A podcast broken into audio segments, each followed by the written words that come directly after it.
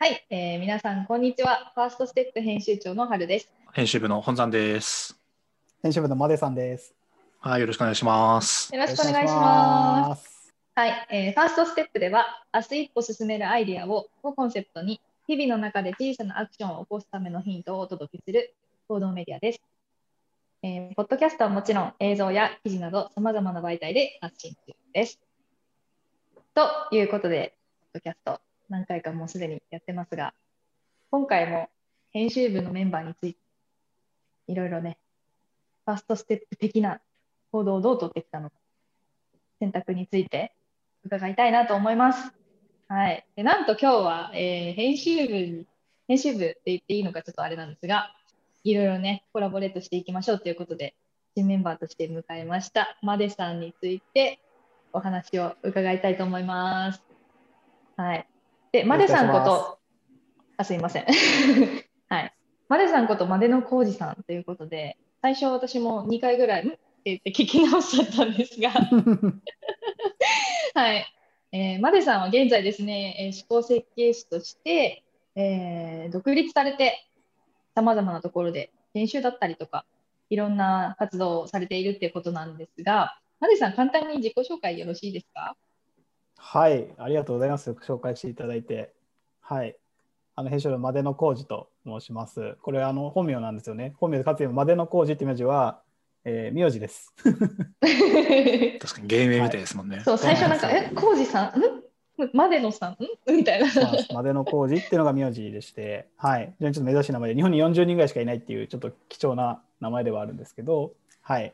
そうですね、今はあの紹介していただいた思考設計士っていうので、まあ、個人事業主として今活動してまして、あのとにかく僕はですね、人の思考、考えてることだったり、こう思ってることっていうのはすごく好きでして、なんかそういった部分をこう言葉にしていくとか、表現していくとか、そういった部分をこうサポートしていく、支援していくみたいなことをやったりしてます。で具体的には、まあ、今は企業さんの、えー組織開発とか、能力開発みたいなところで、まあ、マネジメントだったりこうリーダーシップだったりっていうのをこうどうやって発揮していくかっていうのをこう思考的なアプローチで、えーそういった方々の支援を、えーしたりしたりとか、まあ、自分自身のこう思考を、えーどうやってこう深めていくかだったりとか、えーまあ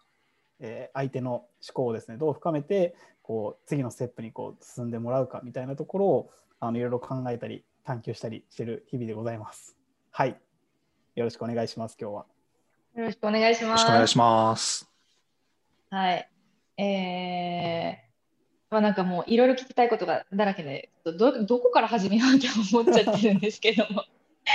まあこれ完全に個人的な話からちょっと先にさせていただくと、マデさんとお話ししてるときに、本当になるほどっていうぐらい思考がせあの整理されていくんですよね。っていう経験を私何度もしてまして、うん、やっぱりこう聞き上手ですし、なんかこう、なんて表現したらいいんだろう、なんかそろばん叩いてる感じの、なんかパパパパパって感じで、ああ、そのこう思考がまとまってい。くみたいな、感覚があって、うん、なんかそういった、ね、アプローチっていうのを対他人に対してされてるので、それがまた本当にすごいなっていうところで、いつもあの感激してるんですが。そうですね、なんかそろばんって表現すごく面白くて、でもすごくやっぱなんか意識してることと近いなと思っていて、えっと、なんでそう言ってもらえるかっていうのも、あの多分理由付けはちゃんとあって、あの僕は基本的にあの情報をまずこう枠にはめていくんですよ。まあ、フレームワークみたいなものにこうはめていくっていうのが僕の思考の習性なんですけど、多分それをした上で相手にそのはまった情報を枠をそのまま提供してあげるから、なんかその綺麗に整ってくれたみたいな感覚を味わってもらえるっていうのがあるみたいです。なるほど。これは自分であの気づいたっていうよりは相手に言われて気づいたっていう。今のそろばんの発想も多分そうだろうなってちょっと思いました。そのちなみにその枠っていうのは、マリさんには見えてるんですか？そうですね。でもこれ、あれですよ。皆さんが普段あの仕事の中で使っているものだったりでもいいし、あの何でもいいんですよね。はめる枠っていうのが。そう。例えばあのよくやる4象限みたいなのでこう4つに分けるみたいなやり方でも全然いいし、なんかよくこう円と円が重なって見えるやつとかもあると思うんですけど、えーなんかそういったものにこうはめてってもいいだろうしとかっていうのであのなんか世の中にこう溢れているそういう枠組みみたいなのを拾ってきてそこにはめてみるみたいなので全然できることなんで全然独自のメソッドでもなくてもう世の中にあるあのそういった枠組みフレームワークっていうのを使って情報をこう整理してるっていう感じですね。まあ逆に言うとそれをしないとあの整理ができないんですよね。お、それはマデさんご自身がってことですか？そうなんです。人の話だったり、自分が考えてることっていうのをこう綺麗にやっぱこう枠にはめていかないとどっちからっちゃってもな何言ってんだろうみたいな感じになっちゃうのでいや今これはここの部分の話をしてるからここの枠組みだなとかあこれはこっちだなとかっていうのをこう分けていくっていうのを頭の中でどんどん仕分けしていかないとうん相手の話をちゃんと理解できないっていう自分のその頭の悪さがあるかもしれないです。うんそんな風に表現されるんですか？いやそうですね。なんか多分これ小学校とか、まあ、多分教育的なとこから多分発あってやっぱりその先生あ小学中学校とかは先生が黒板に書いてあることをそのまま板書すればよかったんで多分 OK だったんですけど多分大学とかになった時って急になんか喋りがメインになるじゃないですか先生教授たちが。で黒板書いてくれなくなるじゃないですか。やばいこれはちゃんとノート取らないとなんか整理できねえぞっていうのがあって、なんかその辺でこう自分なりにあこういうふうに整理した方が言ってること分かるなとか自分に理解できるなみたいなのがもしかしたらその4年間で叩き込まれたかもしれないです。うんもうなんかそれがもういある種習慣づいていたっていうのが今のそのそういった枠組みに当て込むっていうところの基盤になっているってことですよね。そうですよね。なんかうん多分ほとんどの大学生の皆さん多分感じると思うんですけど、だから高校までは基本的にどういう人が優秀かっていうと、えテストで100点取れる人が優秀なわけですよね。でそれも答えを出すことが、えっと、優秀であるっていう証だったと思うんですけど、多分大学になった時って急に答えがないことを答え出さなきゃいけなかったりとか、自分の考えをこうあの論じなきゃいけなかったりとか、そういうテストが増えてきた時に、やっぱりその考える材料を自分の中でこう整理しないとテストに答えられないじゃないですか。っていう多分人が多いと思うんですよね、大学生って。だからそうなると自分も今まであれ答え出せばよかったのがあれ答えじゃなくて自分の問いとか考えとかを出さなきゃいけないんだってなった時にあれと思って今までのやり方だとあれできないぞっていうことにもしかしたら早い段階で気づいたのかもしれないですね。確かに高校から大学に上がった時のギャップというか大学のことあんまり知らずになんか大学僕進学しちゃったのでなんかその感覚に陥ったのはめちゃくちゃわかります。ありますよね。まあ、もちろん大学の中ではまだまだそういった点数で測るテストもまだまだあるとは思うんですけどでも一方でそういうあの答えのない問いを解かなきゃいけないっていうのも一方で増えたのでそれは僕の中では結構衝撃的でしたね。あこういうのもあるんだっていう。うん、うんなんか感覚的にはこう情報がいっぱいなんかブワーッと発散されてで集めた情報をなんかこう編集してなんかこう問いを見つけていくみたいなっていう作業がなんか大学の中のこう、まあ、研究の一つのやり方なのかなっていうのはその時すごく思いました。うんうん、そうですね。なんかよく人に言われるんですけど、なんかすごく丸さんが考えてるステップって、なんかもう研究者みたいなステップから読んでますよねってよく言われることがあって、でも自分では全然そういうしあの考え方とかをインプットしたつもりは全くなかったんだけど、なんか結果的にちょっと似たようなステップを歩んでいて、あちょっと研究者的な要素も自分自身にあるんだなっていうのも、やっぱり人と話してる中で気づかされるっていうか、っていうのはあったりしましたね、これまで。うん。いやほどですよね。でも、大人になるにつれて、どんどんその答えがないことに対して向き合っていく。矛盾に対して向き合っていったりとか、うん、うん、そうなんですよね。仮決めをしていくみたいな作業ってすごい増えてくるからこそ。いや、めちゃくちゃ増えますよね。そうなんです。なんで今僕個人として活動していて、一応ミッションっていうのを掲げてるんですよ、自分自身で。はい。で自分のミッションっていうのが、その見えないものを見るようにするっていうのが僕のミッションなんですね。で、まさに思考ってそうだと思っていて、思考ってやっぱその見えてない領域なんですよね。とか自分で気づいていなかったりとかっていうところをどう見える化してあげるかっていう。でそれはこう対話の中で気づかせてあげたりも一つだし、えっと、それそれを言葉にしてあげることだったりもそうだし何か絵にしてあげることもそうだと思うんですけどその見えてなかったものを見えるようにしていくっていうプロセスに僕はすごく価値があるなと思っていてまさにそうやって情報とかっていうのを集めたものをこう問いにしていくっていうのも一つの見えてなかったものを見えるようにするっていう解釈ができるかなと思っていて僕はそこを思考というものをこう一つキーワードというかテーマにして、まあ、活動していきたいなっていう考え方ですね。ありがとうございます。うんなん。かそういう、まあ、仕事とかでそういうお話しされる相手ってなんかそういうなんだろうな自分の悩みに気づいてる人なのかそもそも気づいてないけど話をして初めて気づく人なのかみたいなのってあそうですね。両方ありまして、えあっと、そうですね。基本的に気づいてるんだけどもやっぱ行動できないっていう。多分こういう人が多いと多いと思うんですよね。あの世の中きっと。であの企業で働いてる方々もそうだと思っていて何を自分はしなきゃいけなかったり何を期待されてるとかってことは分かってるんですよみんな。分かってるんだけどそれをどうやってやったらいいかとか最初の一歩どうやって踏み出したらいいかっていう企業やっぱ行動で止まってしまってる人が多分去年も8割ぐらいかなっていう。で残りは確かにあの気づいていない部分もある人がいるっていう感じかなっていうところですね。そこはもうとにかく、はい。気づいてる人とかでなんかこうまあ傾向でいいと思うんですけどなんかこう行動に移せてない理由みたいなのってなんかこういう人多いなみたいなっていうのはあったりしますもうこれはあの最大公約数がありますね。最大公約数的な課題があって、えっと、これから言う3つが見える化されてるかどうかなと思っていて、えっと、現状と理想とギャップですね。現状と理想とギャップ、この3つが見えてない人は去年行動できないです。何言ってるかというと、自分自身が今現状どこにいるのかっていうことがちゃんと言語化できてるか。で、自分はどこをに行きたいのか、目標だったりとか、自分がありたい姿だったりとかっていうのが見えてるか。で、そこに現状と理想に行くためには多分ギャップがあると思うんですよね。まあ、企業とま課題っていうふうな言い方をすると思うんですけど、その課題がちゃんと見えてるかどうか。基本的にこの3つが見えてれば、人って行動できるはずなんですよね。で、行動できない場合って、今自分がどこにいるか分かっていない。えーどこに行ったら分からない。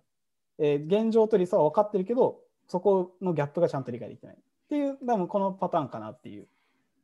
気はしてますね。うんなんかなんとなくの違和感で止まってる人って多いのかもしれないですね。うん。なんか現状なんかなんとなくなんか違うなと思ってるけどうん。現状がよく分かってないとか、そうですね。なんかどっかどこにどっかに行きたいけどどこに行ったらいいかちゃんとは分かってないみたいなとか。うん。うん大体その3つが定義できれば、本来人は進めるはずですね。うん。もう一個なんかこうリスクとかを気にしすぎてできてないみたいな人っているんですか？リスクを気にしてできない人は、まあもちろんいると思います。いると思うんですが、僕の中でリスクっていうのは、えっと、なリスクがないことがないと思ってます。そもそも。うん。人生において。えっと、何かしら行動すれば、えっと、リスクって絶対伴うと思うんですよね。でそれって何かを発言することも同じで何かを発言するということはもしかすると、えっと、その一方の人をた否定してしまうことになるかもしれないしとか、うん、っていうことだと思っていて何においても人ってリスクが生じているかなと思っていてその結局度合いですよね度合いのえ許容範囲がどうなのかっていうことなのかなっていう気はしてるんですよね。だ僕の考え方でいくとリスクはないことはないっていう。まあ確かに言われるとなんか自分では意識できてないですけどなんかこう気にしすぎて発言できなかったみたいなことって振り返ってみるとめちゃくちゃあるなと思いますね。なんかうん無意識的にリスクを感じてなんか避けてしまってるみたいなのって確かにあるなって思いました今。そうなんですよね。だ結局選択をしたということは、えっと、トレードオフなんですよね。一方を捨てたっていうことなので、それも一つのリスクって多分捉えられると思うんですよね。自分が今歩んでる道ともう一個の道があったって思っちゃうと、もうそれもリスクだったりするんですよね。もう一個の道があったかもしれないって思っちゃってる時点でもリスクだったりするんで、だもう何にしてもリスクってつきまとうなっていうって思ってます。いやー、格言ですよね。リスクがないことはない。格言なんですかね、これは。えでもなんかそう考えれたら、むしろこう、じゃあって言ってこう踏み出せる人が増えそうな気がしますけどね。うう。ん、そうですね。ねうん。あとは、その一歩踏み出せてないんですって思ってる人ほど踏み出せてるんですよね、実は。っていうことに気づけてないってことも僕はあると思っていて、はい。そう、それって何かというと結局周りとの比較なんですよね。周りとの比較をしたときに誰と比較してるかによるんですけど、結局やっぱ行動してる人を見ちゃうわけですよ、人って。でそれと比べて自分ってできてないなっていうことで結局相対的に自分を測るってことをやるんですけどじゃなくて絶対的に自分を見た時にいやそんなことないでしょみたいなみたいふうに思っていて別になんか一日寝ていたでも僕一つの行動だと思ってるんですよ。えっと、それはなぜかというと,、えっと一日体を休めたという行動をしたっていうふうに自分の思考を変えちゃえば行動したことになるんですよね。間違いない。一日中例えばテレビ見ちゃったってなればテレビコンテンツからこういうことなんか学んだっていうふうになんか解釈しちゃえばテレビを見たという行動をしたっていうことになったりするんですよね。だ結局なんか行動って自分の考え方とか捉え方にしか過ぎないなっていうのは僕なりの考え方だったりするんでどう解釈するかとかそこで何を気づくかっていう方がなんかすごく大事だなって思ってますね。はい。うんうん。いや深いですね。うん、なんか比較をしないって僕もすごくなんか大事なことだと思います。なんか、うん、ありますよね。特になんか、まあ、僕とかだと同業者の人とかはなんかこう SNS とかでめちゃくちゃかっちょいいミュージックビデオを作ってますみたいな人とか、まあ、目に見やすい人は結構そういう人いっぱいいてもうそういうのばっか見てるともうあ自分に無理だって思っちゃう時ってあるんですよね。なんかそういうのをなんかこう、まあ、それはそれ自分は自分みたいな感じでなんかこう抑制できるというかできるかどうかっていうのは結構なんか踏み出せるかどうかっていうのはあると思いますね。次の一歩がなんかこう踏みとどまっちゃうわないようにというか。今の話すごく分かりやすくて多分人によって多分性格にもよるんですけど今今みたいな話を受けた時にあじゃあこの人みたいになりたいなっって思っていわゆるそのロールモデル的なものを作ってそこを目標にして進んでいくっていうこともできる人がいるかもしれないし一方で僕はなんかそうなんですけど比較的天の弱な人間なんでなんかそっちをやってる人がいるとなんかどうしても反対を行きたくなるみたいなその人がやってることはあえてやらないみたいなのも一つの僕は選択だと思ったりするんでなんかいいなと思ったことはいいなで進めばいいと思うしなんかあ自分はこっちのポジションになってこっちのポジションだこういうやり方の方が自分の方が合ってるって自分なりのこうなんかマイウェイみたいなものを突き進むのも一つの選択だったりするんで実はなんかそういうとこの比較からなんか道を作っていくっていうのもなんか一つのやり方なのかもしれないですね。うん、めっちゃわかりやすい。ありがとうございます。え、あのー、まだまだ聞きたいことあるんですけど、特にその去年まさに独立をされたっていう選択をマテさんご自身が取ったっていうことだったんですけども、はい、その選択を取るときも、さっきの話の流れでいくと、一つのリスクじゃないですか。うん、確かに、おっしゃる通りですね。うん、その点においてはどうでしたか？いや、結構あの、ちょうど去年なんです、去年2月1日から個人事業主になったんで、ちょうど今2周年目を迎えたんですけど、おめでとうございます。めちゃくちゃ、あれですね、スパっていう感じでしたね。うん、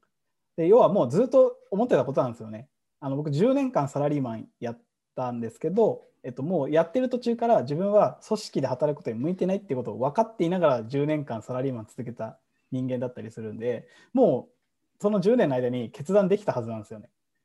だけどそこで迷って結局続けるっていう選択を取り続けてきたっていうところはあってだからもう最初にスパって今回はなんか切りましたね。悩むこと一切なく。みたいなところでしたね。だから悩み続けてなんか、えー、とこうスパって切ったような感じですね。うんなるほど。1年前の独立に関しては。悩みが頂点に行ったというか。そうですね。そうですね。そうですね。今、おっしゃった通りで、そうなんですよね。なんかどっかもうピーク超えちゃった感じがあって、吹っ切れちゃった感じですよね、どこか。なんか僕とかは、会社を強制的に辞めさせられるみたいなっていう外的要因が強かったんで、確かになんか選択しやすかったと思うんですけど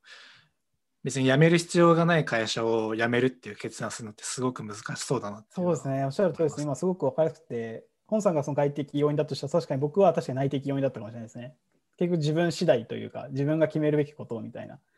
で、その多分その決断を、まあちょっと先送りしてた感じかもしれないですね。うん、で今、今思うとそう思います。多分もうその前段階で決断できたはずなんだけど、多分先送りしてたっていうのが今言える感覚かもしれないですね。でも僕はその先送りも別に決して悪いあの判断ではないかなっていうふうには思いますね。うん、うん、なるほど。でもなんかずっと気づいてはいたけど、こう、最後に蓋するじゃないですけど、こう、いや、違うんだこう見ないようにして、日々をなこう過ごしてるっていう人は結構意外と多いのかなと思って、さっきマデさんがおっしゃったような、例えば行動できてるんだけど、やっぱりこう行動をさらにしている人たちを見て自分はできてないみたいなこう ループに入っちゃうみたいなのと一緒なのかなとか思ったんですけど、うん。う、ん、確かに。だからそう思うと今話しながら気づいたのが、なんか行動ってなんか2つあるなと思ってて、でさっき話した、なんか日々やってることも行動っていうふうに捉えてしまうっていうことも一つの行動だし、どっかのその転換期ですよね。なんか環境を変えるとか、そうやって仕事を変えるとか、職を変えるとかっていう、その転換期の行動を変えるっていう、そのなんか日々やっていることと、なんか転換期みたいなので、なんか行動ってあるなってちょっと思いました、今話しながら。うんうんうんうんいやー面白いですね。行動っていう単語一つにおいても いろいろありますね、本当に。いやありますね。そのどう解釈するかですよね。その行動というものをどう解釈するかっていうのが、まあ、思考設計士としての僕としては、そういう観点で行動を見てるっていう感じですね。うん。ある意味なんかこう楽観的にこう考えるとなんか都合のいいように捉えていいのかななんて私は思っているんですけど、どうですかね？いやもこうはるちゃんおっしゃると。通りだと思いますね。うんうんうん。だからそのなんか事実というものが果たして何なのかとか真実とは何かみたいなちょっと話になってきちゃうんですけどちょっとかなりなんかはい面倒くさい話になってくるんだけども、でも自分で別に作っちゃっていいかなと思ってるんですよね。なんか、ううんんうん自分なりのそのなんか映画を作るような物語を作るような感覚でいいと思っていて、自分を主人公として、